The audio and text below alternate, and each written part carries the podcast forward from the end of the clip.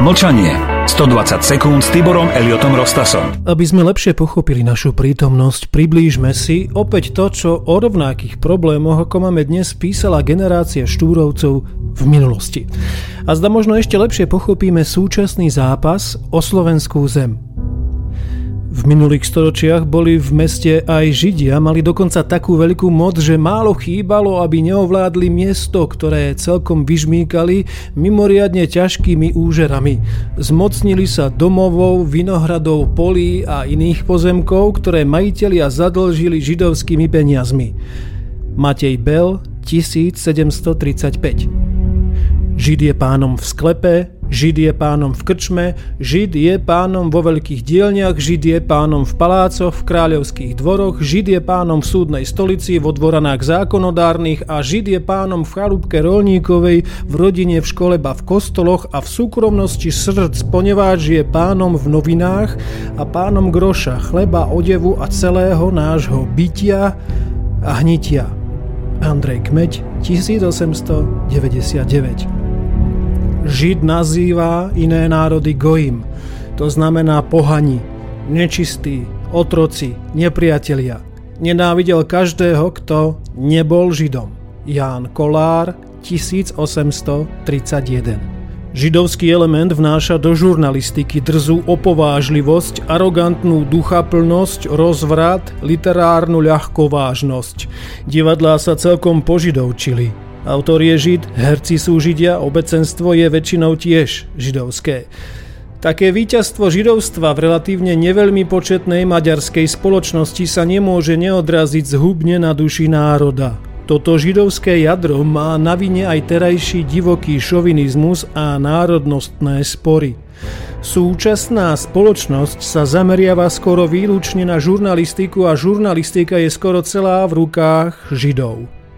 Svetozár Hurban Vajanský, tisíc deväťsto osem. Heslom všetkých panovateľov nad ľudstvom býva to: najprv ľudí rozdeľ a potom nad nimi panuj. My, kresťania, konali by sme Židom veľmi vzácne služby, keby sme na takéto delenie pristali. Vtedy vodí sa Židom najlepšie, keď katolíci vadia sa s evanielikmi a evanielici s katolíkmi. Milan Hodža, tisíc deväťsto štyri. Zároveň s týmto škandálom vypukol aj druhý a pešťanského majiteľa domov Neymana postavil pred súd. Toto individuum celých desať rokov predávalo do zahraničia mladé maďarské dievčatá od dvanásť do osemnásť rokov a vydržiavalo v Sarajeve dva veľké verejné domy. Vyšetrovaním sa zistilo, že židovskí obchodníci so živým mesom vyvážajú z Maďarska ročne dvetisícosemsto mladých dievčat do verejných domov Blízkeho východu, do Severnej a Južnej Ameriky, Buenos Aires, do Turecka a dokonca až do Austrálie. Za posledné roky židovskí agenti poslali za hranice stošesťdesiat tisíc deväťsto dievčat.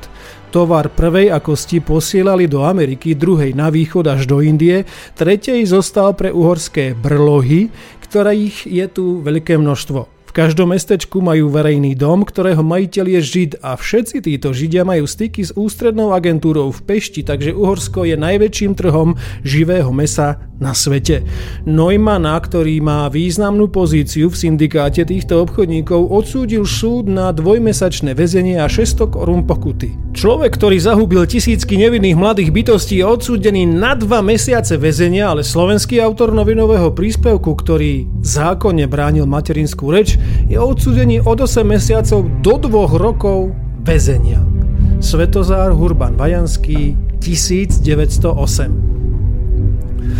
Počas vojny ich nepriateľská činnosť voči slovenskému ľudu stala sa horúčkovitejšou. Na udanie Židov boli ľudia väznení a popravovaní. Za to všetko boli potom vládou odmeňovaní rôznymi koncesiami a výsadami na úkor slovenského ľudu. Keď však nastal prevrat a národ československý zhodil zo seba jarmo tyranov, boli to Židia, ktorí podrývali na Slovensku mladému štátu pôdu a pracovali ako maďarskí agitátori proti našej republike. Pri bolševickom vpáde v júni tisíc deväťsto jedenásť boli to zase Židia na Slovensku, ktorí sa ukázali ako živel ľudu i republike nepriateľskí. Viedli bolševické vojska, ukazovali im cestu a udávali roduverných Slovákov, ktorých potom bolševici postrieľali alebo mučili. Vavro Šrobár, tisíc deväťsto devätnásť.